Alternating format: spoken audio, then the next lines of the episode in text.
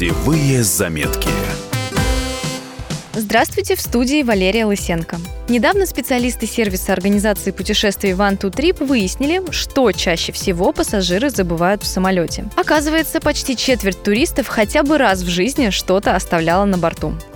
На первом месте среди потерянных вещей, конечно, ценная техника. Все летаем со смартфонами, планшетами, ноутбуками, но аж треть россиян не убирает гаджет в сумку.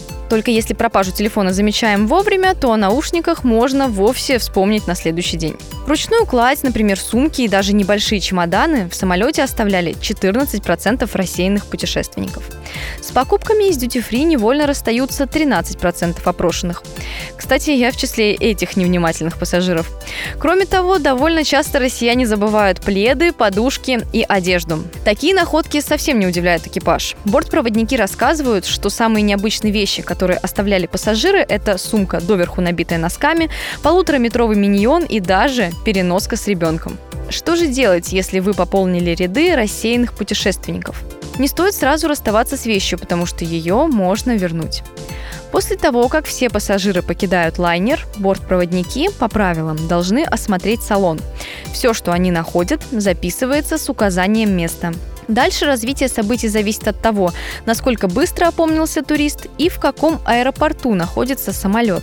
Если обнаружили пропажу, пока лайнер не улетел, а вы не прошли паспортный контроль, то нужно обратиться к представителям авиакомпании. Их называют рамп-агенты. Это люди с рациями, которые встречают пассажиров у входа в аэропорт. У них есть связь с экипажем. Назовите номер рейса и место, на котором сидели. Так решить проблему получится достаточно быстро, но все равно потратите не меньше часа.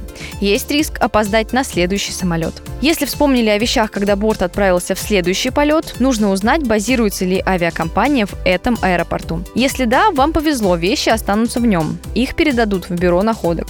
Чтобы забрать предмет, надо подробно описать его и доказать, что летели именно этим рейсом. Предъявите посадочный талон.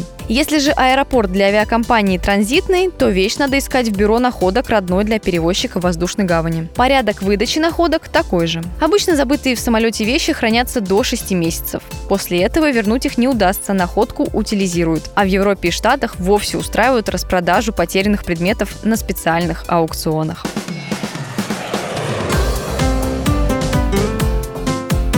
Путевые заметки.